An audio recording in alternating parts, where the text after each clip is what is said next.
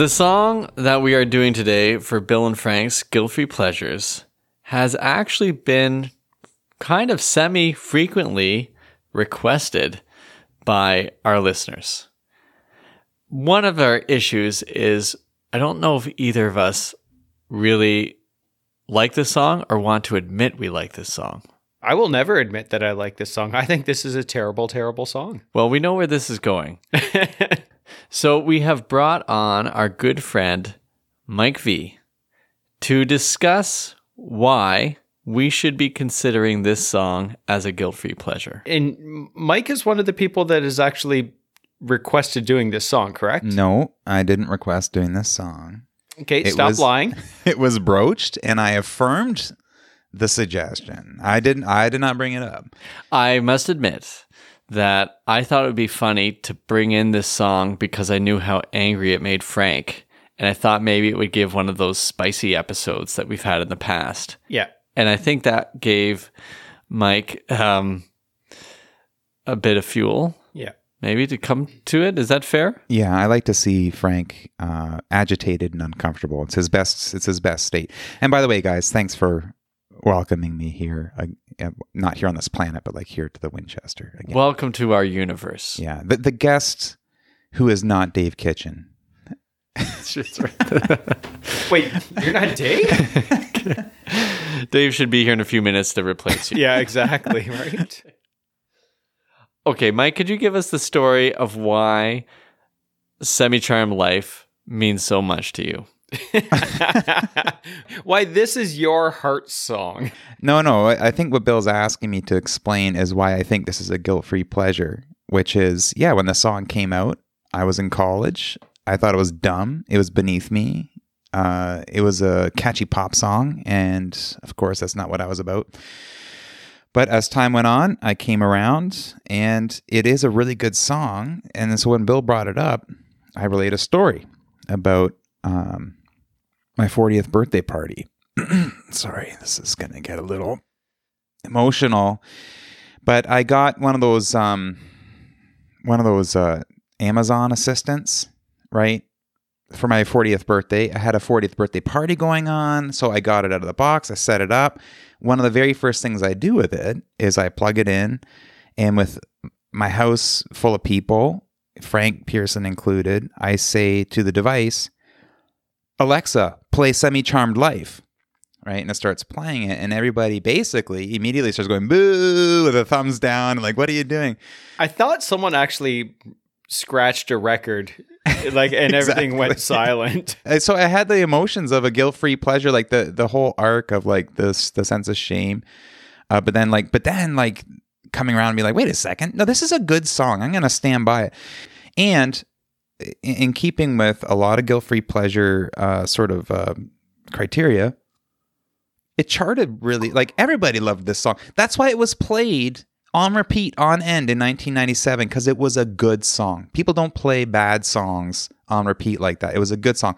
Now, was it overplayed? Absolutely. Did everybody get sick of it? Yes, they did. But is it an awesome song? it's absolutely an awesome song. Okay, so so by your criteria, every song that charts well and plays well is a good song. No, but no, I No, didn't no, you just that. said that. You just said it charted well. They people don't play bad songs on repeat constantly. Spicy. Say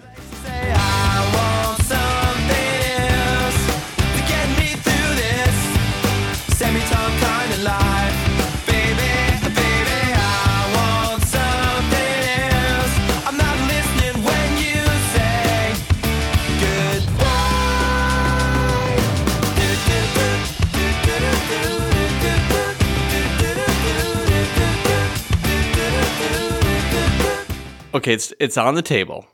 Frank, could you tell us about the first time you remember hearing this song and your response the first time you heard this song? I can't remember the first time I heard it, but I, I'll, I'll relay a, a story because it was summer of uh, 1997. Yep. And there's this girl that I was interested in. And she talked about how much she really liked this song. And at that point, I had already known that I hated the song. And the misogyny of the lyrics and, and all that other sort of stuff. And I felt just like I was interested in her, but I think I went even further because just like, no, I have to save this girl from this terrible, terrible song. So I'm going to try and date her. And I think we can probably figure out how that went. So the song the song won and you lost. Yeah, I, which is why I hate the song even more. A lot is riding on this episode to give balance to the Frank Pearson universe. Oh, I know. Oh, I have to say though, it's you know, listening to people talk about this song, there's so many people that do not like that this song is good. You know, and when you hear them talk about it, there's this real reluctance uh, of like, I don't want this song to be good, but it's so good. And it's kind of like your story, Frank, where you wish it weren't so, but the song won out because it's it's a good song. I mean, it could be sung in a different language and you'd still want to dance around to it, and that would sort of, I guess, take away some of the naughtiness of the lyrics. yeah. No, I'm I'm still standing firm with my stance that it is not a good song. It is in fact a terrible, terrible song. Okay. Now I'll tell you my story about how I heard it. I'm pretty sure I would have seen the music video first because it would have been like a MuchMusic buzz cut. Back then they called it buzz cut and like a buzz saw would go across the Oh, screen. that's right, yeah, yeah, Yeah. And they played this. And I remember hearing it like, oh, you know, especially when I heard a song for the first time, I rarely had a a positive reaction. I'd be like, oh, okay, I- haven't heard anything like this before. And then I heard it a couple more times and I liked it. There's things I liked about it, but I knew there was things in there I didn't like. I couldn't figure out what it was, but overall, I thought it was good. But then they played it on the radio all the time. I worked in a shoe store, and I heard this in the shoe store all the time. And not only that, I worked with a guy, not Brother Mark, who's amazing, Yeah. but I worked with another person who just sat around and memorized the lyrics to White Boy Rap. And so I had to sit through a summer of him practicing Barenaked Ladies one week rap. Oh, And then he was doing this song and he's trying to oh. like get all the lyrics down. And it just like, that's, I don't want to say it broke me because I'm never broken. To quote Jewel, my hands are small, I know. yeah. That song is awful. I just want to hate that song. We're doing that song I know, next. I know, I know. Just to put that out there. So, okay, where's it going with this? Okay, it was the shoe store. It's a shoe store. Yeah. So that will always kind of stick with me. And I was also away at university and I just didn't get along with my floor at my university. They were partiers and I was reading poetry and doing math in the library and they just listen to this song all the time. But and and that's exactly what this song is. It's frat boy rock. No, no, no. No, it's no. frat boy rock. No, it's not. It's too. It's too. It's too dark to be it frat doesn't boy matter. rock. Go to any frat boy party in the '90s, and this song is being played. Question for you then. Is this a song disguised as frat boy rock, but really placing like a bomb in the frat boy uh, Well, the punch? frat boys they don't care what the song says. they just hear do do do do do do do and the, That just the- doesn't sound like frat boys to me. Do do do. no, but li- the the the poppy bouncy. Yes, it is poppy, bouncy. White, white white boy rap. Sorry, I shouldn't say white boy rap, Yeah. but yeah, the, like that's that that is prototypical frat boy songs from the '90s. I've never been to a frat boy party because I've never been invited. I. So I have these notions of frat boy parties Yeah. I get from like movies. Yeah, Eh, that's but- that's my only. So idea. I don't know if they were playing Third Eye Blind. They might have just been playing Rage Against the Machine. Yeah, And not getting that either. Yeah, no, no. I think it's Rage Against the Machine, and like th- I think this Third Eye Blind stuff was appealing to more mainstream, despite the crazy uh, lyrical content. So you're saying frat boys are too subversive, are not mainstream enough no, to to for this song to play at their parties. No, it's the same. Like I was borderline. Like I wasn't a frat boy, but I was borderline jock in college, and this song was way beneath me.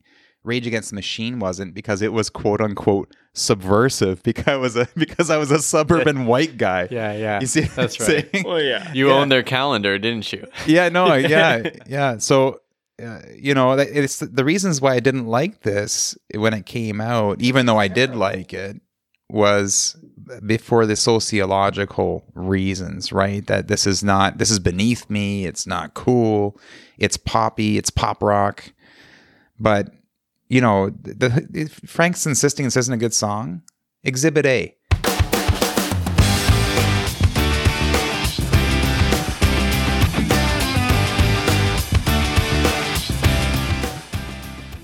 Exhibit B.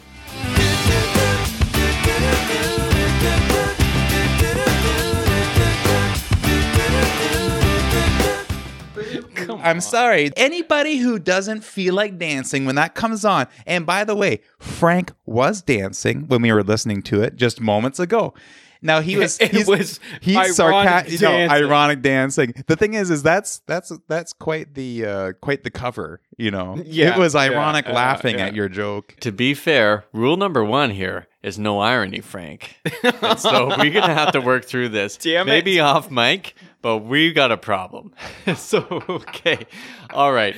We have the boundaries. I have a feeling like Frank's one of those voters who's like, I will vote for this person. I don't care if the person passed away. I'm voting for this party. I will vote for him.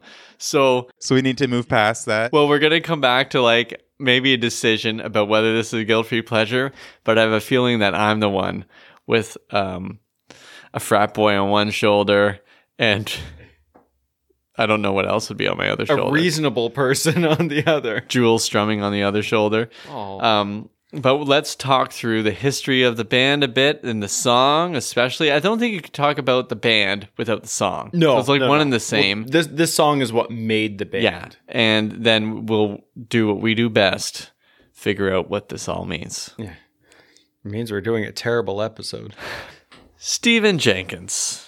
The Even lead- Ju- Douglas Jenkins. Stephen Douglas Jenkins. This is going to be tough. It sounds like a frat No, boy I name didn't to me. even know that. I didn't even know it was Stephen Douglas Jenkins. The fact that Frank knows that says he's harboring a secret affection for this song. It's written on this the lyric page that Bill printed out for me. I remember giving you the lyric page and you're like, what, what's this for? And like, "It's the lyrics. Oh, oh, oh, okay, fine. I'll take them. Like, yes. It is half a page of do do do. Have you looked at? Yeah, Yeah. it's Just a lot a, of it's a it's two pages, and I didn't even do my patented change to fourteen font, and I like Georgia fourteen font by the way, but I couldn't even do it. It had to stick at a twelve. This is a very long song, Yeah. and so Stephen Douglas Jenkins has a lot to talk about. So, brief history: Stephen Jenkins comes out of the San Francisco Bay Area with dreams, big dreams, wants to be Wants to write the worst song in history. well, let's start with he was in a hip hop duo to begin. Yeah. Pluck or Puck. Sorry, Puck from Midsummer Night's Dream, possibly. Puck and Natty, which was a play on words from another. From a jazz duo. Jazz Bay duo. Area, yeah. Yeah. Okay. Yeah. Already started with little ironic uh, knocks at other people. And it was a hip hop duo that had limited success, but did end up on the Beverly Hills 90210 soundtrack. Yeah, and and Bill played the uh, the the song um, for for me before the episode started. It is eerily similar to No. Semi Charmed Life. No, yeah, no. there are huge, there are massive similarities between the two. It is a frat boy song. That that's the thing. But there are massive sim- musically. There are massive similarities between the two. Do you guys listen to the whole thing? Yeah, No, because I said I can't do this. we can listen to. Do you want to listen to oh. some of this? well, listen. Let's to, do it. And, and All right, I'll Okay. listen to it. got to go. I just wanna be a friend. This every situation that you bring in my direction, it puts a damper on my affection. I like the taste, the sway the pull and the pace. But girl, I wanna just be a friend. I got to be honest. I did kind of enjoy that. Can we just talk about we? I, I think we're dodging the elephant in the room as we move forward here with regard to the song lyrics, and then also what other people have said about Stephen Jenkins is that we're going to have to uh, exercise a lot of tact. Um, our filters are on like full force here because Yeah. of just so.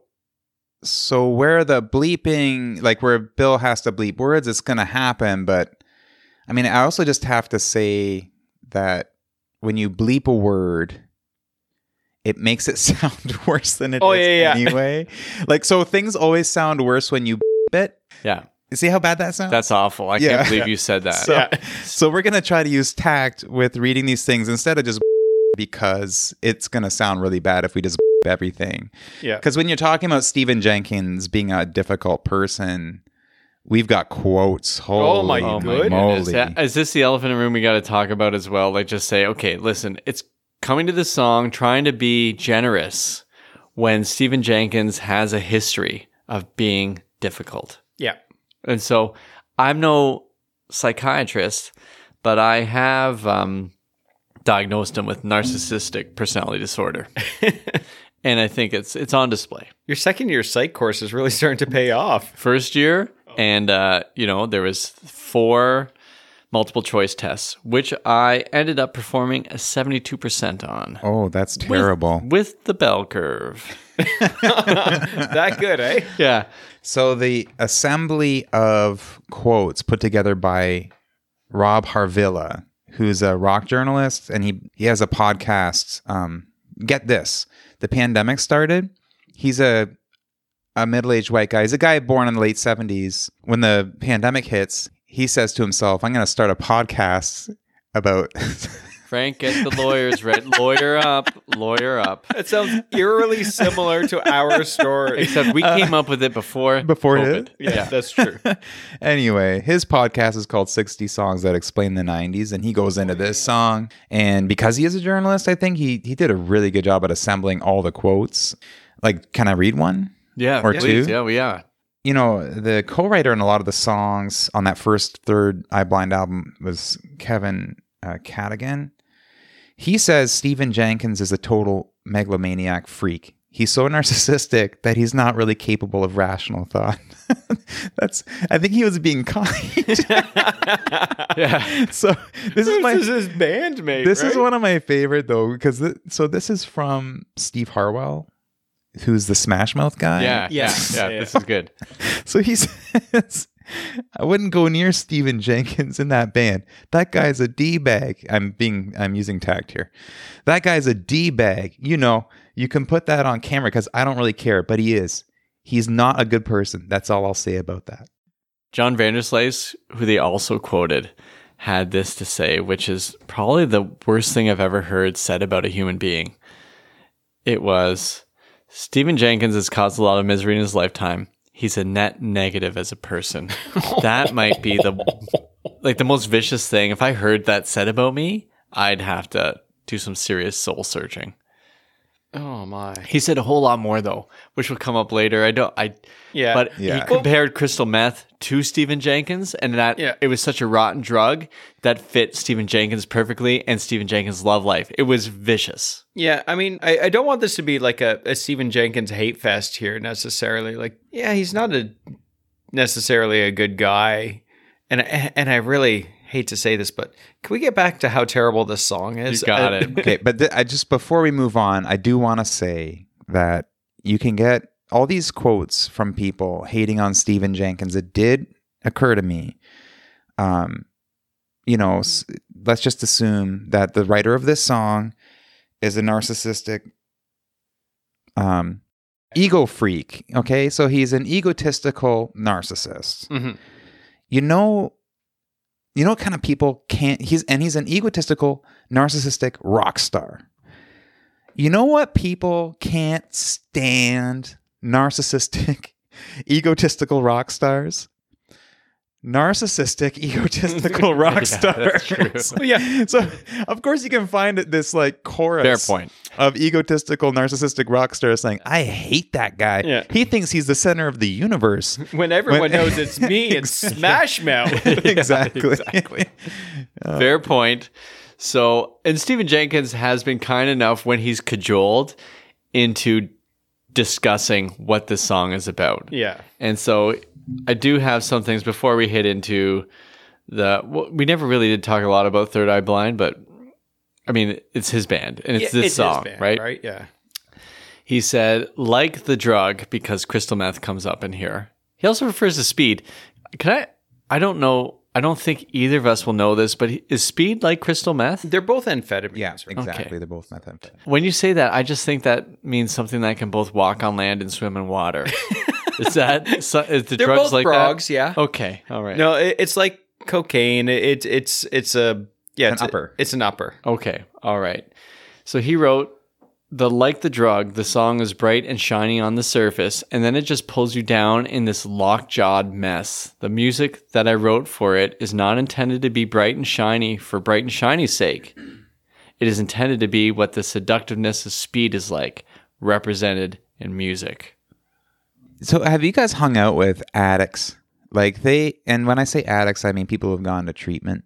Oh, I thought he meant like going up into someone's attic at their in their There- house. okay, so for the record, there was somebody hanging out uh, In your attic? No, in your attic here at the Winchester. Oh yeah, well I had raccoons here. We referenced that in the early episodes when they were So- still here. so that's a sideline uh, story. But anyway, the thing about addicts, and the the reason why this song really is good on the level he's talking about it is like, and when I say addicts, I don't mean to be glib. Like these are people who have gone to treatment. They are aware that they have an addictive personality, and when I talk about addicts, I'm talking about people who actually have had substance abuse and have gone to treatment. They're like a lot of fun to be around when they're having a good time. Uh, so the whole like doot doot doot thing and they like moving from one good time to another and and being completely out of control that's the life of an addict and the thing is it's like a totally destructive lifestyle This makes me remember Trainspotting, and I'd be like, well, the first half is really good. Then it became a real downer. so that must be it. anyway i hope that wasn't a downer on this conversation but the way stephen jenkins explained this song to my friend uh, in college i had a friend joel uh, he used a microphone and there was like tens of thousands of people it was skydome Okay, so Yeah. not to your friend. he was Like- to my friend Right, He's one of the ten But it thousand wasn't people. it wasn't like he was sitting one on one with him. but he was facing him and he was speaking to him. I'm So- sorry, was he not speaking to him? Let's. I love when people ask me questions in negative tense too. By the way, was it? Was it not? Well, how could I not say yes? So anyway, so Stephen Jenkins says to my friend Joel and tens of thousands of other people in Skydome. Jeez. So he says to Joel right before singing the song, he goes, "This is a song about how effed up everybody is," and he didn't use he didn't say that, but he said the other word, and and then uh, he said, you know, this is a song about how effed up everyone is. You know, so I think he kind of relished in that. Let's just say the conflicted feelings and maybe the contrast that like addicts have. That like I really like getting high. It's a blast Yeah. yet it's destroyed my life. Hey, I think I just said that in a way I was trying to say earlier that it, when I And it only took you 15 minutes. welcome to a Sunday morning sermon at Grantham Mennonite Yeah, Brethren yeah, Church. yeah, exactly. so um bombshell time. oh, Yeah. He also said that to me because I saw them live when they opened for U2. you saw I Third saw Eye Third Blind, Eye Blind live. On. Wait, you so waited. you were there beside would- Joel? yes, I must have been right beside oh, Joel. oh my goodness! So Stephen Jenkins talked to you too. He talked directly to me, like he Oh. talked directly to your friend Joel. Yeah, he was facing you and he looked at you and he had a microphone in his hand just so, just so that you would hear. Yeah, yeah. No, I so I, I have seen Third Eye Blind live. You waited until this moment. We've been friends for 30 years. And Yeah. This is when you decide to tell me. Are we fr- still friends? Oh, no, this is the perfect time to tell me. That's why you're my friend. Okay. I, I will say that the only reason I saw Third Eye Blind is because they were opening for U2. Can I transition? this? Yeah. Okay, so one thing we haven't talked about yet is that this song came on an album, their self-titled debut, that produced radio single charting radio singles for for years. Five singles. Yeah, At and the thing is, five. and I the, I didn't read about this. I actually just played the album. I thought, oh, I want to hear this thing in context. I couldn't believe it. I was five or six tracks in, and I'm still hitting hits that are good songs. The right? first six songs, you have five. Outside of Yeah. Narcolepsy, Yeah. I listened to it on the way over here. Outside of narcolepsy, those first Yeah. the, the the all those songs were on the radio and they all did well, and so you couldn't escape them. But like we gotta be honest about the rest of Third Eye Blind stuff. Jumper is a good song. I like Jumper, and I love what Jim Carrey did with it in Yes Man. Yeah, Jumper has that breakdown. Actually, it breaks down twice, but like the one, it just it has a great breakdown. And then graduate. I, when I when that one came on, I'm like, oh yeah, this is a great song too. Actually, that song was like my theme song when I was trying to finish my master's thesis and just didn't think I would ever do it, you know. And then uh and then of course, how's it gonna be? Which is like that's that's an out of the box radio hit, right? Like the, the melody of it, the the words. I mean, it's cheesy as all get out, but it's I like how's it gonna be? Could have been a hit for them aside from Semi Charm Life. He's so earnest in those songs, but this one feels a bit Wait, more. I thought that was Jim Varney. what a So fake waits till now. Wow. yeah, so Frank is trying to put Bill into a purgatory of editing. Uh, where he's never going to be able to finish this episode because Yeah. of all the Uh, Yeah, this is it. And you know what? but we are the reason why we're friends is because you mentioned Jim Varney. That's that is it is is it Jim Varnes? yeah, I, no, it's Varney, and I know what you mean. All right. He went to camp. That was tough. Ernest Goes to Camp was like tough to watch. Yeah. Like it was a beat up scene that was like a beat up scene in one of those late 70s movies. It wasn't funny. No. And then all the kids turned their back on him. And then he got revenge later on. Yeah, but Scorsese was out. So when Scorsese, When when Scorsese, when Scorsese he is out, directed Ernest Goes to Camp. no, it's just when Scorsese is out there in the mix, everything else seems tame.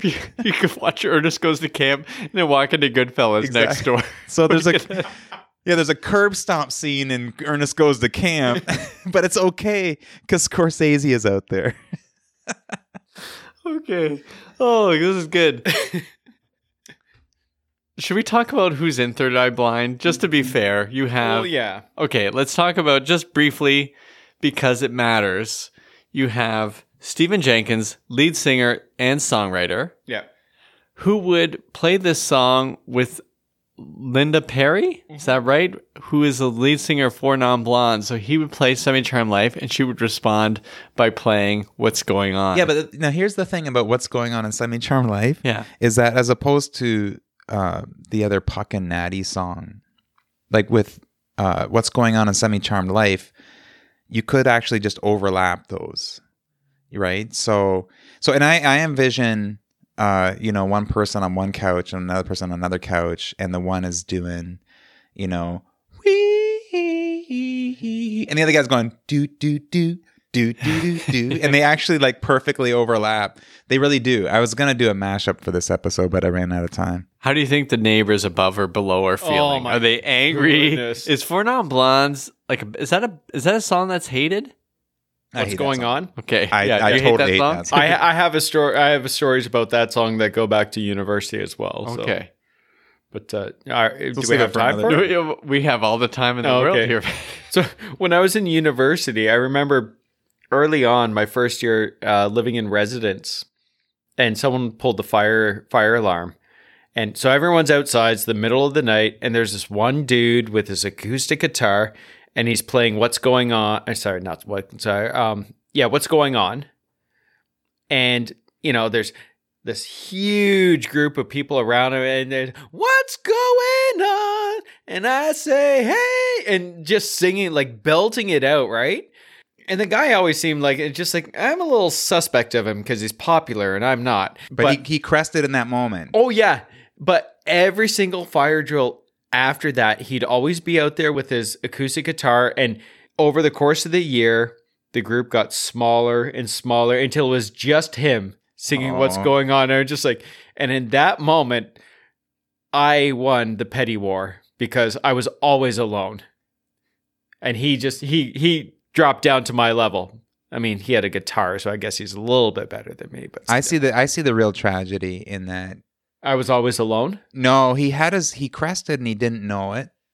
Yeah. and he was you know that's always the worst. Uh, Oh yeah, when you don't know that, You don't- that yes. user peak, like Yeah. that time I scored four three pointers in a grade nine Yep. basketball game. I've heard four this- for four shooting. I've heard this story Yeah, many times. Didn't miss a shot the entire game. was on fire. All right, so back to the song.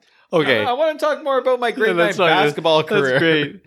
Um, well, Third Eye Blind also didn't know they peaked, I suppose, right? But this album is a peak. The- yeah, it doesn't get any better than No, this this- album, and- especially when you go through those first, the first half of the self-titled album is just hit after hit. This is a side and A good, thing. Yeah, exactly. So, Kevin Cadogan, Yeah, Yep. sure. Yeah. yeah, he lead guitar and auto harp with some Well, backing that's vocal. just that's the beginning of how's it gonna be. If Right. anybody cares about what Track instrument six. they're hearing, yeah, that, how's it gonna be? And the thing that No one cares because no one listens to the CD.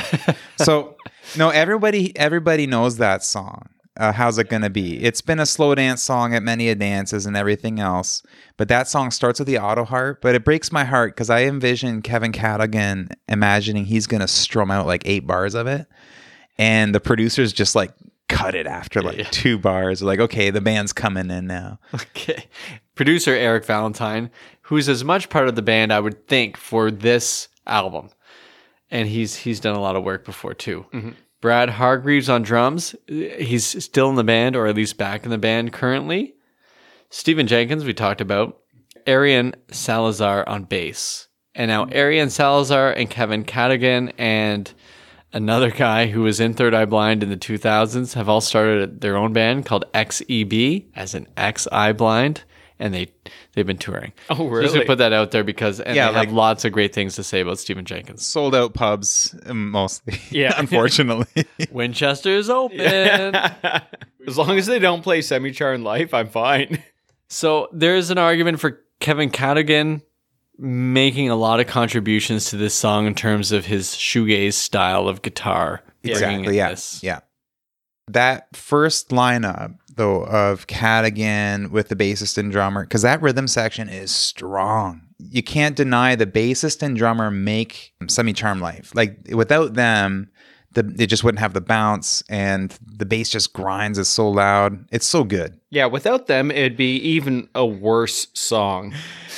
Frank So- didn't listen to a word you just said. No, not at all. You know, the, the, okay, the ba- the thing is when you listen to the album, you've got Semi Charmed Life comes in, and then right after that is Jumper, and you realize that they wrote a bunch of good songs when Jumper comes in off of Semi Charmed Life because Semi Charmed Life. Once that song wraps up, you're like, okay, this is the end of the album. It's not. Jumper is maybe even a better song than Semi Charmed Life. It was an open question whether they would release this, and it was the record company who wanted this song out. Even though Kevin Cadogan was like, I don't think the lyrics are appropriate enough, we won't get radio play, and Stephen Jenkins wasn't sure either. But there was a record company that pushed for this song. I imagine they like read some of the lyrics to the record company execs and they're like, well, we don't know what any of that stuff means. So, you know what? It's fine with the kids. I gotta be honest, I didn't really even know about some of these lyrics until recently. Yeah. Well, and like we always kind of knew it was not a positive song. Yeah. Yeah. Then uh, you had Ashley read the lyrics, right? I did. So, So this there's a story there, right? Yeah. So as we are heading into lyrics, just to, to sort of frame this, Ashley, my spouse, Your first wife. my first wife, this is what she said to me. She said, "You know what? December, I'm no longer in school for a few weeks. I'm going to listen to your podcast." Calm oh, down. I said, "That's nice. Maybe that's nice that you're thinking you might listen to it." I said to her, "I said, have you listened to Semi Charm Life? That's what we're doing tonight with Pastor Mike." And she's like, "Oh." Yeah, I remember that's that's from my youth. Like, oh yeah, you like it? Yeah. I said, have you read the lyrics? No. So I pass the lyric sheet over, and she's looking at the doo doo doos, and then she starts reading the rest of the lyrics, and her face changes, and she's like, oh, oh, oh, oh. He's and she, then she said, astutely, I think he has a god complex. and then she's like, "Oh, oh, the drug. Oh, he's, there's drugs in here." And then she started getting emotional. It's like, "Oh, I feel for him. Oh, this is a good." s-" And she's reading things. Oh, no, no, that's a good. That's good lyrics. Oh, no, not that part. She goes, "Oh, I know." And then she teared up talking about the struggles of drug addiction. Oh. and and I said, "Well, it's not him. He might be, you know." Taking the narrative of somebody else. She goes, but that person. And she, so she took it to this level where I'm like, oh man, maybe this song is good. And I, cause I was getting angry at it. I listened to it too many times this week. And so Yeah. her response went back and forth between being annoyed with the guy who's writing it and speaking, but then also feeling all the feels. I think this song creates more pathos to the attentive person than I think Neil Young's Needle and the Damage Done is like shooting fish in a barrel when it comes to addictions. I think this song hits up the complicated nature of addictions, the nuance, the pain. Like, I mean, he partway through the song, he starts to get clean again at the bridge. I don't know if you know. Oh, Yeah, Have yeah. we established And- what a bridge is in this podcast? Oh, Anyway. no. many So- times, many, many times. It's still under construction. Uh, so anyway, at the bridge, he starts to get clean again, right? He's like, I believe in the sand beneath my toes. The beach gives me a feeling, earthy feeling, the faith that grows. And then, you know what I love though? So there's a sort of melodic breakdown. And it's that whole like getting clean feeling. And then the beat kicks in again. The drums and bass come in. And it's like, wait a second. Actually, no, you know what? We're about partying. I feel that's what Jenkins was after there. I believe in the sand beneath my toes. The beach gives a feeling, an earthy feeling. I believe in the faith that grows. And the full light chords can make me cry. When I'm with you, I feel like I could die, and that would be alright. So both you and Ashley threw down readings of it where I'm like, oh no, I gotta now look at this differently. I gotta come back to this.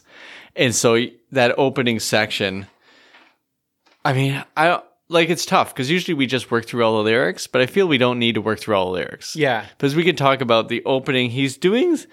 Like there's this hip hop thing he's doing, I feel in the beginning, where there's this sort of, to quote a president, there's a braggadociousness to the opening part, I feel, with how he talks about his relationship with his possible girlfriend or just Somebody kind who of comes round. someone who comes round. Somebody who comes round and then stuff happens. yeah.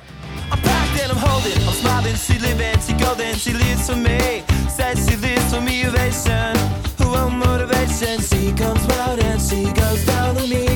And I make you smile like a drug for you. Do ever what you wanna do, coming over you. Keep on smiling what we go through. One stop to the rhythm that defines you.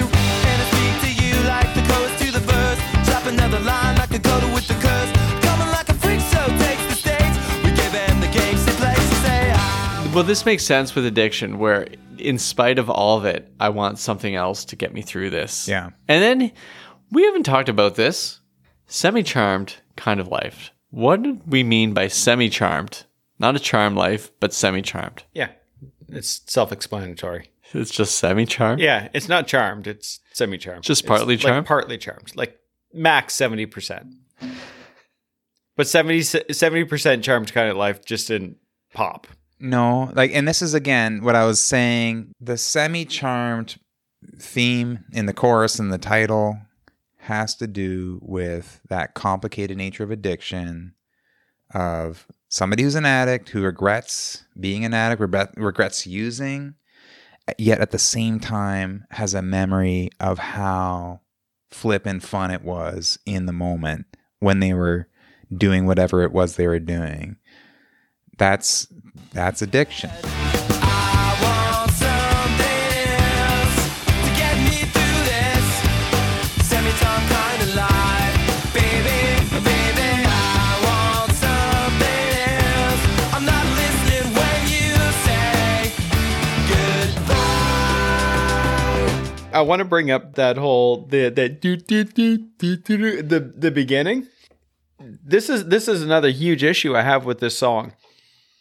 Is they were claiming that the the doot doot doot was an homage to Lou Reed's Walk on the Wild Side. Not yeah. Oh, for sure. He said that Lou Reed didn't understand life on the West Coast, so he would give his version. Yeah. In in later interviews where it's I'm like sorry, this is Lou Reed. Yeah.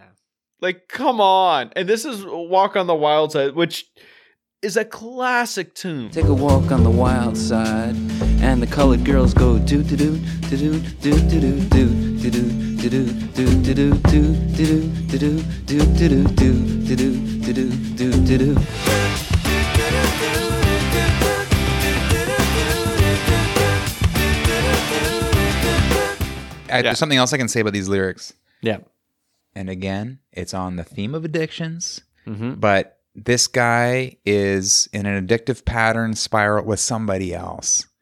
And that's and the the sorry, these lines, and I speak to you like the chorus to the verse, chop another line like a coda with a curse. Like honestly, that it's it's poetic, but it like it speaks to that whole um that spiral an addict can go into when they have somebody else who's partying with them and is you know basically affirming how awesome this feels this is great even though they're they're spiraling toward you know uh the abyss The sky was gold, it was rose. I was taking sips of it to my nose, and I wish I could get back there, someplace back there, smiling in the pictures you would take. Doing crystal meth will lift you up until you break. It won't stop. I won't come down and keep stop with the tick tock rhythm. I bumped for the drop and then I bumped up. I took the hit that I was given, then I bumped again, then I bumped again. radio edit versus album edit. What's cut out of the radio edit is that part where he talks about when the plane came in, she said she was crashing. The velvet it rips in the city. We tripped on the urge to feel alive. Now I'm struggling to survive. Those days you were wearing that velvet dress. You're the priestess, I must confess. And then he goes on from there. well it, he's just talking about the clothing right the the Yeah. uh, the red panties pass the tests which is like one of the worst line Oh the my- whole song I, yeah. that was eye rolling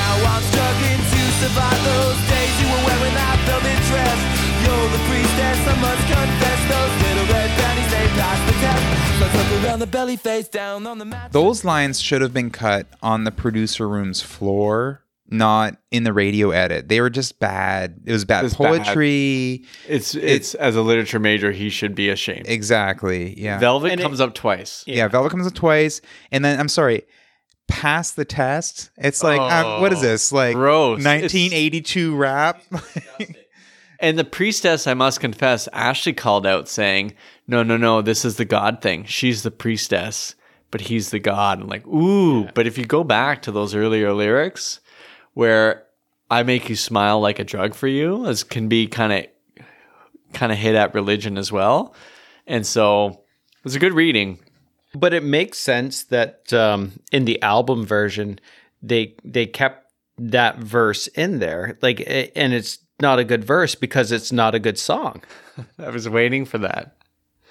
again the the uh musically the way the music sort of does those breakdowns where the where the beat sort of drops out a little bit like you know it, it gets again more melodic more thoughtful and then the beat kicks back in and it's i really do think he's he's touching on that whole thing where you know the addict feels like they're they need to get out of this addiction and they they feel you know they feel the uh, the downward spiral but then all of a sudden the party element sort of kicks back in again and now next thing you know they're back in it again That's where it says, and you hold me down. And, you, hold, me. Yeah. and we're broken yeah that's where the beat's about to come back in right and you hold me and and we are broken so there's that, still Yeah. that melodic sadness and then and still that's all i want to do just a little now feel myself heading off the ground so he's back he's getting high again Yeah. right so Yeah. he sort of has that pause moment and then he's getting high again um and then it's i mean the do to do's though are like It's infectious. But infectious, here we go. I have this written down. I'm Do you know what else is infectious? Staph infections. Uh, Ebola, um, any sort of virus. Those are infectious. There's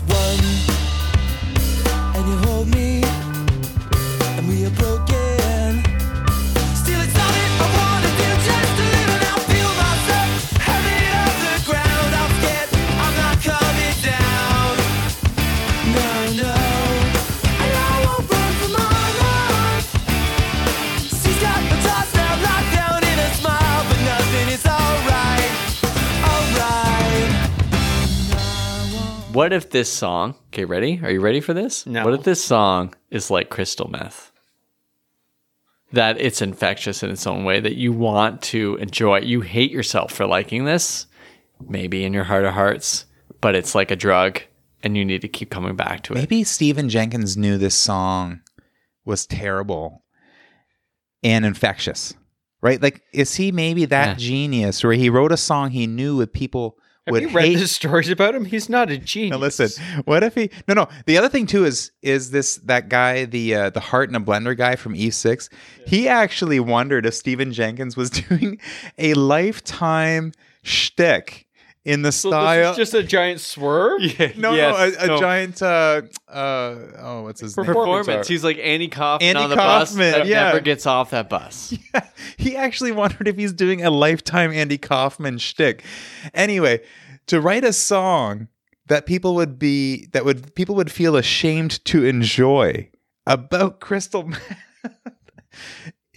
Yeah. That's meta. That's Yeah. like you know what though? He was valedictorian of his class out of uh, Berkeley Yeah. uh, English. Like so, who knows? I'm just saying. Maybe this is all, and maybe he's been riding out that whole shtick his entire lifetime just to see it through to the end, and then finally at the end on his deathbed, he'll say it was all an act. I'd also like to point out that Stephen Jenkins is the same guy that would show up to your party, throw himself into a window and say, Bro, your window's broken, and walk out. Touche. That's very good. I think Frank's just earned his uh, his bona fides. There's a story in there that I would love to know someday. There's no way you can just create that story. No. I just did. it's happened somewhere. That's real. else to get me through this life, baby. I want something else. Not listening when you say. The only thing I want to say about the lyrics outside of do do do do do do do do is that line that keeps coming back. I wish I could get back there someplace back there in the place where we used to start. So overall, Yeah. it's regret. But people listening to this, they're not listening to the lyrics because they're speaking so fast, but they're thinking about their life and how there should be more. Yeah, now I've heard that mentioned that, uh, and it could have been Stephen Jenkins that mentioned he felt that the song resonated with people because human beings desire, like it's just it's in our nature to desire, and that whole that that chorus, right? I want something else to get me through this life. Is like everybody can relate to that because no matter where you are, what you have as a human being, you're always desiring. It's just you can't shut that switch off. Um, and and the problem with addiction is you like jump into the whirlpool of like trying to satisfy your desire. Well, I think we totally nailed those lyrics. All So right. What do the lyrics mean to you as a listener? Listen to them in your heart and don't do drugs. Okay, so here's the thing. This this is why I look down on this song as a snob in college because like I was listening to Pavement. The lyrics from Steve Malkmus are impenetrable. like they, it's like, like, pavement. what on earth is he talking about? You don't know. In this song, you know exactly what he's talking about, and that's why I was above it. But now that we're di- diving into the lyrics, it's like, oh, actually, these aren't bad. Yeah, you know, I'm coming to even just in the moment here because I was I have written down on my phone here, wherever I put it, it says, I hate this song. I wrote this yesterday. I think I hate this song. I just couldn't do it anymore. But I listened to it a couple more times, like, ah, okay. But I, I'm I'm at a point where I'm begrudgingly giving it its due, but I'm gonna hit skip most likely on a mixtape usually. But every once in a while, I'm gonna listen to it. I'm gonna be like, oh yeah, yeah, I remember. But in the same way with drug addicts, right? I liked the song initially, but I, I just it's you hate just, yourself as you keep listening yeah, to it. yeah, it's just not there. I listened to this song so in preparation for this episode. I was able to tolerate it twice. That's it. After this conversation, where are you at right now? I never want to hear the song again. All right, should we go to some categories? Let's hit some categories. All right, uh, mixtape. I got one. Okay, I have two. great. Well, actually, I have two as well. Okay. I see your two, and I'll call. I have a third mixtape. Oh, Okay, I wasn't good. ready for that. All right, let's go. We're starting with Mike. Mike, you get to go. Do you want the mixtape I didn't finish, or the mixtape that I f- totally finished? Let's go with the the first mixtape. The unfinished one, one? The, the one you have finished. The one that's completely done and finished? All right. I got a mixtape. Big jams of the 90s. And I'm talking late 90s. Big jams. So this mixtape's going to include uh, it's going to include Semi Charm Life, but not right away. It's going to have songs on it like Drinking in LA by Bran Van 2000. Okay. Love that song. It's going to have uh let's see. It's going to have Have the- you even finished this tape? I have. Well, then read them out. All right.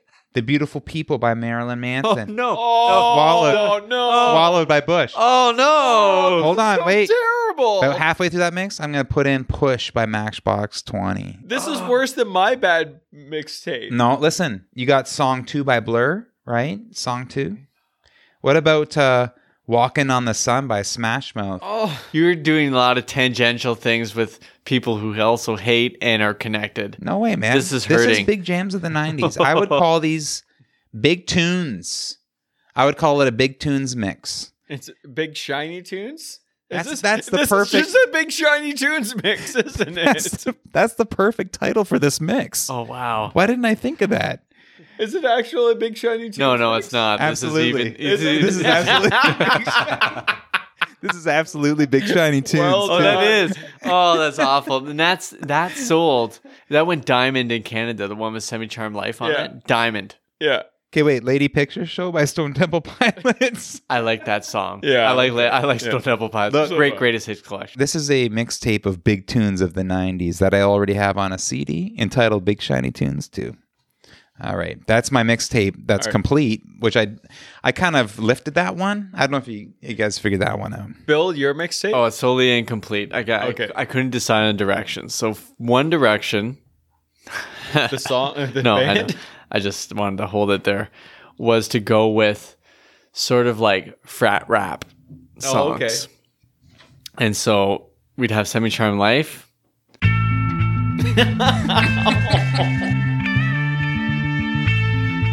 Oh, why do you like this song so much? I hate this song so Come, my much. lady, come, come, my lady. You're my butterfly, sugar, baby. All right, full disclosure. Come, my lady. You're my butterfly, sugar, baby. Full disclosure, I've played this song several times while we are recording.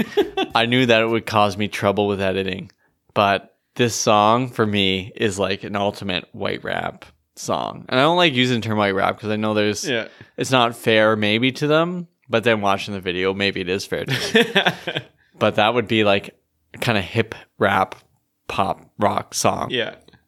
That's one.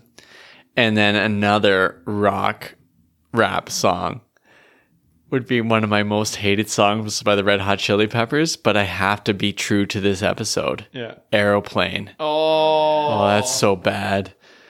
I want to do scar tissue because I like that, but aeroplane's more fitting. You know what's funny is Alexa won't even play that song in a Red Hot Chili Peppers mix. So I ask Alexa to throw some Red Hot Chili Peppers tunes at me, and it spares me Aeroplane because I think of just the humanity. Even a robot has more humanity humanity than than the producer of that record. Oh, it's awful. And then the last one, just as an antidote, is you get what you give by the New Radicals Oh, because they call out all the baloney, Yeah, yeah, all yeah. the malarkey, The malarkey, coming from yes. these people. Especially, I know New Radicals would have nothing to do with Third Eye Blind and Yeah. and Red Hot Chili Peppers, but I feel there's a bit of a rappy thing going on there, and a bit of a sorbet to lead to your. All right. So my first mixtape is mid 90s alt rock. Uh, you can't see my air quotes. Earworm songs. Run Around by Blues Traveler. Santa Monica by Everclear. Laid, James. How Bizarre, OMC.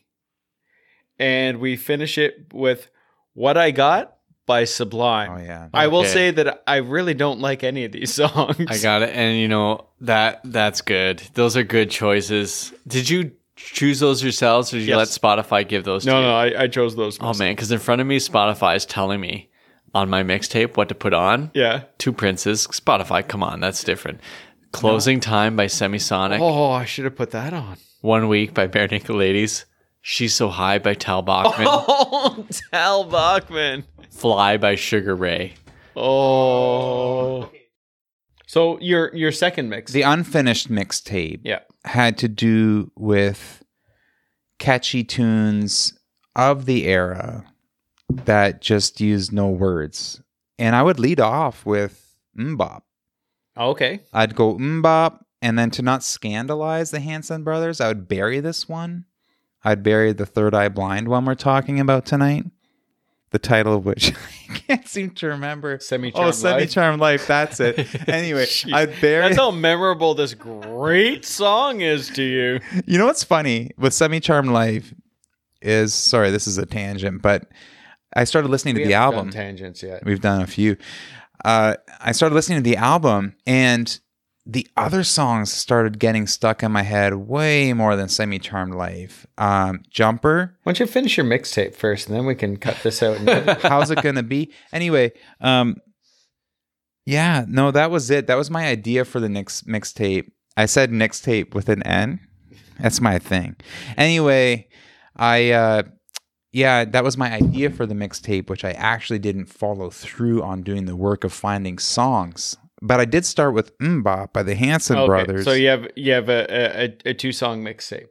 No, I've got a, an idea. See, I'm an ideas man, and I have other people do the work for me. My my second mixtape is, um, it's not so much a, a- a mixtape of music. It's more a mixtape of annoyance. So we will have semi charm kind of life. Then we have four minutes of two cats fighting each other, followed by three and a half minutes of someone open mouth chewing. And then five and a half minutes of someone grinding a fork on a plate. So here's the thing: if that mixtape's on repeat, when it circles back around a semi-charmed life, all those people who are just about to leave for all those annoying things are now staying to dance. Okay. This song defies our usual list of categories because I say Hallmark movie and I have just NO written on my page with a big slash on it. So yeah, the not- Hallmark movie is No. Trainspotting. Yeah, we're not doing Trainspotting as a Hallmark movie. Would Michael Bolton sing this? No, because he wants his career. Yeah. But Frank, could you tell us about someone else who inadvertently saying this? oh my goodness, and this is this is so terrible for me. So there in 2012, there's a mashup of Semi Charmed Life and Carly Rae Jepsen's Call Me Maybe, and I I love anything Carly Rae Jepsen does, but like I can't like it. It's it's terrible for me to listen to. So we're in a conflict here because she would have given permission for that, but she, didn't- in fact, she's probably a fan of this song. No, it was just like a YouTube mashup. Oh, it's a YouTube just, mashup. Yeah, it's, it wasn't. It wasn't anything. The that- cease and desist hasn't like reached the yeah, 'cause producer. Carly, of that song. Carly Rae is bigger than that. She doesn't care about someone trying to do something like that.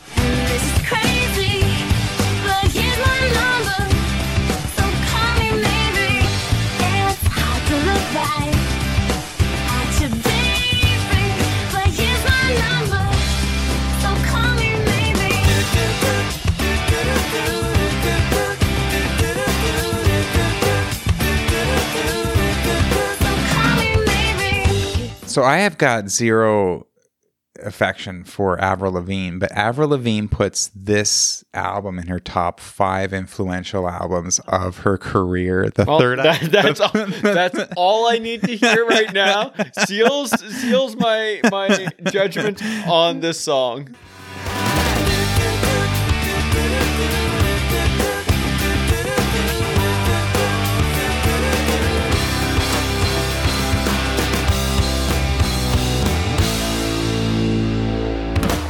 I want to thank Mike V for returning to the podcast.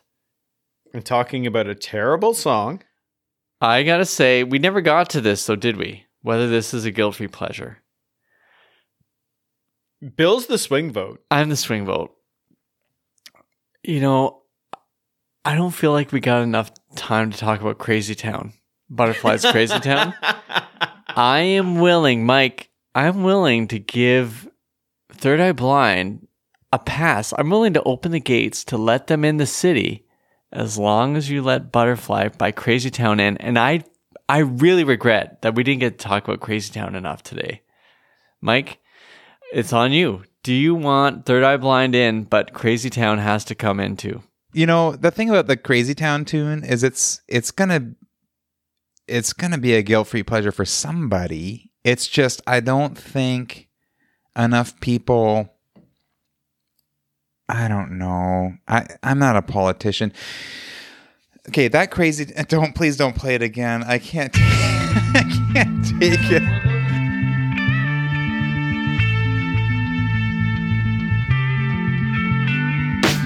Come, my lady, come, come, my lady. So here's the thing about the offer you're making me. I do not care about this song to get into the pleasure Pleasureverse bec- because here's why. So this is 'Cause it's- Mike Mike Mike V's indecent proposal. Because it's going to get in anyway. You know why? Not just because some of your listeners have already asked for it to be covered on this podcast, but for this reason.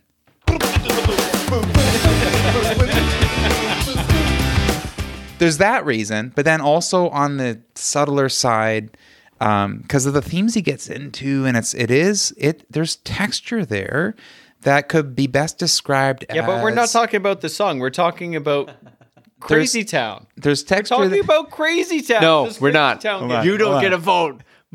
I've already given my vote to Crazy Town. Mike just has to let it No, in the door. Yeah, Mike has to let Crazy, but he's talking There's about no way. Charm Life again. So, I, whatever it takes. I'm saying I don't need to let Crazy Town in the door for uh, Semi-Charmed Life to get into the pleasure verse. And here's why. Because I, I can walk out with my vote. I don't even have to cast a vote because there's enough gravitational weight out there around Semi-Charmed Life or on the people who feel it's a guilt free pleasure because they're correct. so I'm gonna shock everyone here and say, like, I do have a favorite part of this song. Okay. and it's uh it, it's it's in the um it's in the chorus? Yeah it's in the chorus i think right? Just like i'm not listening when you say goodbye because his falsetto is so weak. He's trying to hit it but he cannot and it's just it's satisfying. To the degree of that falsetto, you might try to end this episode by saying goodbye, but I'm not listening. when i say goodbye? Goodbye.